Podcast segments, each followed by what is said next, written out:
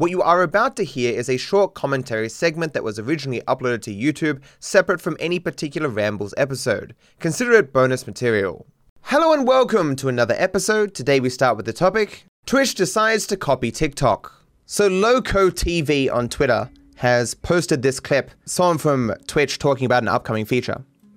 Would Twitch think about adding a TikTok or Shorts like feature to help discovery on the platform? Uh, so I assume this question comes off the back of the uh, vertical editor that we released a couple weeks ago to t- help turn your clips really quickly into vertical content editing, um, and we had some integrations in there that helped you export those uh, for use elsewhere. Uh, and the obvious question we got is like, hey, would you guys ever think of integrating that into Twitch? Uh, to which I'd say, we have thought about that. And watch this space. I'm hoping to share more with you soon. Twitch at one point in time had the largest repository of clips that were funny about gaming. Thousands upon thousands of them, ones with hundreds of thousands of views, unique, special moments that were hilarious that you could scroll through and you'd largely have to find them on Reddit. But like the second they became a week old, no one would ever see them again because there was no directory in which you could scroll through them, right? They were third party things, but they were not very easy to use. And so people would say, like, hey, Twitch, why don't we have just like some place where all these clips are? And you can like push the best ones to the top and we can just like scroll through them. And Twitch was like, nah, how, how could that be successful? That's dumb. What are you talking about? And then like Vine, TikTok, uh, Instagram Reels, uh, what, what are the other ones? Uh, YouTube Shorts. All these have come out, and now Twitch is eons behind in this way. They're like, hey, we're gonna, gonna finally release that thing you guys have been saying for the last like 10 years we should have. It's just so silly. And this on the back of when Twitch was having their DMCA drama, where it was possible for people to get DMCA claims, uh, get a copyright strike from clips that they had made like even years ago. At that point, Twitch was like, oh, if you don't want to get striked for your old clips, just delete all your clips. They had countless thousands of these special moments in gaming history, and they were just like, yeah, just delete them all. Fuck it. Ultimately, that was the event that led to my original clips channel, if you recall. Them saying that and the, and the whole drama around people getting striked. But I just mean they are so late to the game on uh, with this feature, and they're now having to conform to this nine by sixteen ratio that's now popular, even though like all of Twitch is shot in six, 16 by nine. Man, how good would it have been like five years ago if you could like just pick up your phone and slide sideways for the best clips of the entirety of Twitch for the week? How cool would that have been? Would have been great for discoverability, would have would have kept people on the platform and stuff. It would have been TikTok before TikTok, and they just wouldn't do it. Well, let's see what they do with that in the future, I guess. Honestly, even now, I don't think they should try and force people to make their clips into 9 by 16 but uh, I guess that's what they're gonna do, so.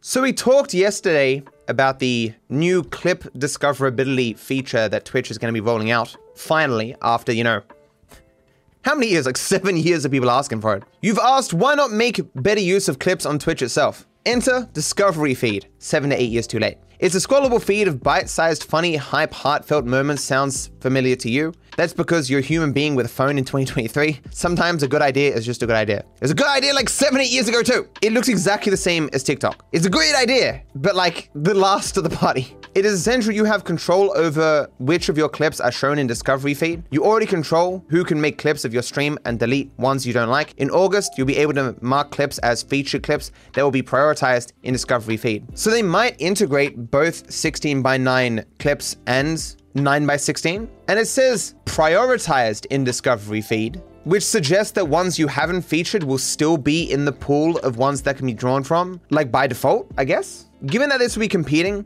with tiktok and shorts and instagram reels and given how many people will have like deleted their back catalog of clips from way back in the day and just how many garbage clips there are to be. And given that a lot of these clips won't have been clipped with the consideration of how to make them engaging instantly for this feed, I don't know how well it's going to go in competing with those things. Twitch is already a much smaller platform than them, but I could totally see me scrolling through it on occasion just to see some other streamers, you know? As I've said before, live streams are very bad at promoting live streams all you get if you're browsing is a thumbnail and a title that may mean nothing in regards to what's going on in the stream. And when you click into the stream, nothing might be happening. Hell, the stream may not even be in the room. You want your best foot to be put forward, but your best foot only happens like a dozen times the stream. Every single moment, people are tuning into the stream and being like, this isn't interesting. I don't care about this, and leaving. There's someone right now in the stream who's like, I just tuned in. This doesn't seem interesting. And they're going, please don't leave. They added this too late. I don't think it's ever too late to add this, especially because I don't think this will take up much more. Like, it, it won't be very costly to implement this by comparison to, say, long VOD content, uh, like like YouTube, whatever, because these are just clips, you know? And they're clips with the limited bitrate and resolution of Twitch, so they're already not taking up the ridiculous amount of storage that happens on, on YouTube. I don't think it's a bad decision. I just think it was a bad decision not to implement this a billion years ago. I hope that editors can tinker with this so I can potentially just hire someone to go through all my clips and then just click the feature ones. Uh, I'm also hoping that we can edit clips that other people have made because it says you can delete the ones you don't like. But what if there's like a great clip? It's 30 seconds long and only like 15 seconds of it is good. What do I do with that? You can already edit clips, I think not just ones you've made. Well, hopefully that's the case then. And well, guys, tell me when this releases, and I'll uh, see about paying someone to do this for me because obviously I don't have time. Currently, I feel like I'm doing a lot of things that it's debatable whether it's having any real positive impact in in growing my brand. YouTube pays for everything else, kind of thing. Um, like YouTube is where all my money comes from, and uh, I'm throwing money at my VOD channel and my new Rambles channel, and uh, all this jazz. I've got I've got I'm paying Lee for the Reddit recap and uh, uh, going over the Reddit and uh, all that jazz. We'll see what happens.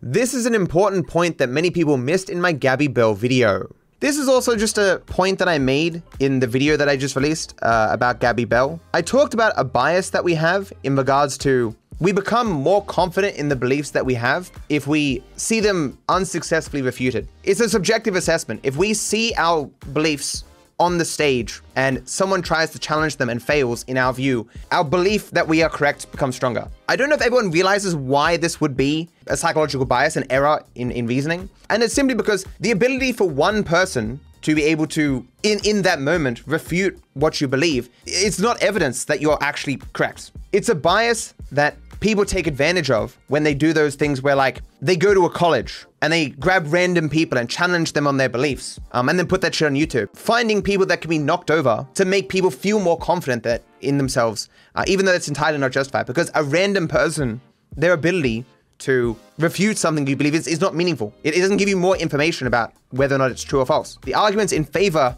or against don't become weaker or stronger based on one particular person's ability to communicate or to debate ideas. Um, often in live debates, for example, who wins in some sense is more based on a person's ability to debate. You know, it's a skill debating. Um, communication is a skill, less the uh, actual justifications for the things in which they're claiming. Like the actual claims matter, not the skill of the person doing the claiming. Debates are entertainment, that is true. Do I care about the new GTA Online career progress? For those unaware, on the console versions of GTA 5 GTA Online, there is a dedicated thing where like you tick off certain forms of progress uh, in in a similar way to the awards, but then you can like showcase it in some way to the players. I'm not directly sure, like because I don't have it. It's not available on PC. Would I do that? I probably wouldn't. If what I believe is correct, that things you've done in the past don't count towards the counter when it releases, I'm not gonna redo everything just for that. You get rewarded, yeah. You get you get clothing and other items or whatever. But honestly, I already have my goal, getting all the all the awards, and that's what I will focus on, regardless of whether this comes to PC. But considering they still haven't released the expanded enhanced version to PC, apparently we're missing a bunch of stuff, which I'm only half aware of because I don't have the console version. It's unlikely that's going to come either. Not everything starts fresh, but a lot of things start fresh. So it counts some of your previous progress for certain things. I see. Maybe there are certain things that the game doesn't record, so it can't give you that progress. That's possible. But it's just a good policy for a game to have like a checklist of things to do. So that people, when they you know, run out of stuff to do, they can just open up and go, oh, that's the thing I haven't done before. There it is. And you just go do it, you know? Awards serve that function, but they're kind of like tucked away in the stats section. You have to like dig for them and, you know. I successfully trolled people on Twitter. So I tweeted this out and people were a little bit confused. I retweeted Rockstar Games, who just tweeted out a huge red background with a Rockstar logo on it, and I responded to this, interesting, with a thinking face. For those who didn't immediately pick up on it. This tweet was done in 2016. But because I'm retweeting it now, momentarily people will be like, oh my god, Rockstar's announced something? It's, it's got a red background. That's, that must be the, the Red Dead Redemption remaster. And then you realize this from 2016, you're like, oh. I would like to say that this was my joke. I've been got by this at least twice, where someone I follow will like reply to this or whatever. Be like, wow, can't wait until Rockstar releases this new game or whatever. I'm like, oh, oh, it's 2016. And so I just retweeted it, being like, hey, I can make that joke too. I'm not sure how many people got got by it, but I think it's a funny joke. This is what is sinking Twitter right now. The biggest thing impacting Twitter right now is that Musk is extraordinarily controversial, is full of himself and just does whatever decision he likes, regardless of whether or not it's going to have any positive impacts. He and Twitter are now seen as a huge brand risk, to the degree that advertisers don't really want anything to do with him. And obviously, they have endless different other options of where to put their ads than just Twitter. So they have no reason to go back there. It is entirely possible if Musk were, were to divest himself away from Twitter in some capacity, maybe just shut the fuck up for like six months, that would change. Obviously, Twitter's constant shows of weakness in terms of stability of the leader and the platform as well has enabled so many competitors to enter the market. Whether or not they will be viable long term is a separate matter. The freemium social media model is a hard one to get to a point where it's profitable. So when we talk about, you know, Sky Blue, or whatever the hell it's called, and, and Truth Social and Mastodon and all these ones coming out, you look at them and go, potentially they'll have the exact same problems that Twitter had in regards to reaching profitability. So even if they might be around for a while, eating a bit of Twitter's lunch, it doesn't mean that they will survive long term either. Like it's clear that Musk is a liability for the long term growth, success, and profitability of Twitter, but I'm sure he doesn't see it that way. And as I constantly say, it's so hard to imagine that as long as Musk is willing to lose money on Twitter, that it ever has to really go away. Because it's just such a dominant brand in that space. Yeah, Blue Sky is still invite only and Threads is not available in Europe. Yeah. Both of those would obviously have to be solved. And Mastodon is a, a bit harder to use or understand for the average person. I made this embarrassing mistake while playing GTA Guesser. Obviously, I hope that as I play GTA Guesser, I'll get better over time. And I do think I've probably gotten better over time, and the images have gotten harder. But sometimes, as is shown here, I'll get the same image twice and do worse over time. So this is me back in 2020 getting this picture of Franklin, and I was uh, 100 meters away. And here's me in 2023 getting the same question, and I'm 973 meters away. I wonder how many examples of there are of this. Because I suspect when I got this, I wasn't confident in this answer either, and I just happened to get it in the right location, but I can't remember every location, chat. That's damn embarrassing. Won't make that same mistake again. My favorite audio accessory is going extinct. So this is some of the worst news I've ever seen. Prepare yourself, chat. See this headset I have? Its cable sucks, so it routinely breaks on me. Probably lasts like six months each. It also gets tangled a bit, but other than that, is the perfect headset. I love it so much. Sound quality is so good, especially considering its price, but unfortunately, I can no longer get it from Massdrop. They have the, I guess, exclusive rights to the black version of this headset. There's a silver one, the old one I used to use, which was silver, I could still buy, I think, but I can't get this one. It sold 16,000 units. 16,000! And it has 3.8 thousand requests. Almost 4,000 people want this headset, and it's out of stock. How many of these 16k are me? I have. Uh, I only just went back to this website now. I bought three of these. Oh, was it three? I think I bought three of these when I realized they existed because I want one of black ones. Uh, and I guess you could look back in my footage to when I first started wearing them to know how long the first two lasted. But this is my last pair. I just broke my second pair. And so in my cupboard, I only have the gray ones left. So, I, so I've sent them an email like, yo, why can't I get these anymore. What's happening? Tell me. Give me the information. I'll give you all the monies. You can get electronics repaired, you know? It's a lot of effort. I know where to go and stuff, and they're not really expensive enough to be worth that repair, I think. So what I'm saying is, I might end up having to go back to the gray version of this headset. This is very unfortunate. I went to insane lengths to build this for my room. So I finally got my cupboard installed. Turn on my light so you can see it. So before it was a I know a ceramic. I know it's it's it's like a glass kind of thing, like a hard glass sliding door, but I had it changed to all black. So just an entirely black door.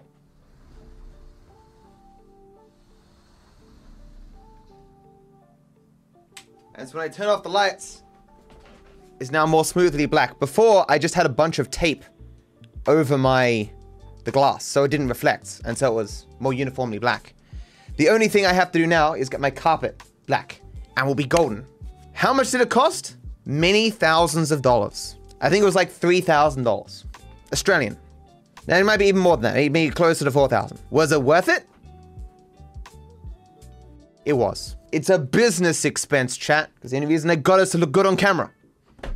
Answering your most interesting questions. Couch is asking, did I always enjoy editing? And I think the answer is yes. Once upon a time, the hardest editing that I did was taking the audio from debates on like philosophy and religion and tinkering with the Audacity settings. Uh, Audacity is a program that lets you tinker with audio. Tinkering with the settings to try and make it sound much better you know? Of course, I knew next to nothing about all the functionality of that, so more than likely I made things worse. I would spend my time cutting down the intros and outros and and, and gaps and stuff in the in the, in the footage, um, trying to make it sound better, condense it and stuff without necessarily removing too much. Um, I, I liked it. It was it was just fun to tinker with that kind of stuff. I'm in a Discord with a bunch of other content creators, and they asked a question like, "What's your favorite part of editing?" A lot of them were like, "Oh, you know, adding music or." the research or the storyboarding or whatever. My response was the end, when I can sit back and look at a project that I've completed and watch it from start to end and be like, I made that. That is a thing that didn't exist before I did something and now that exists. That is cool.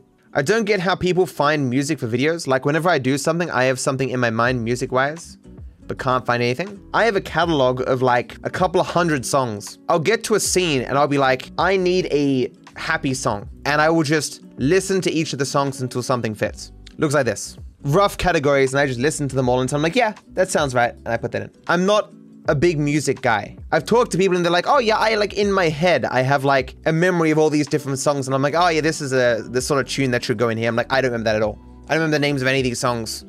Uh, I don't remember their tunes until I'm listening to them. I- am just not that music uh, adept, you know?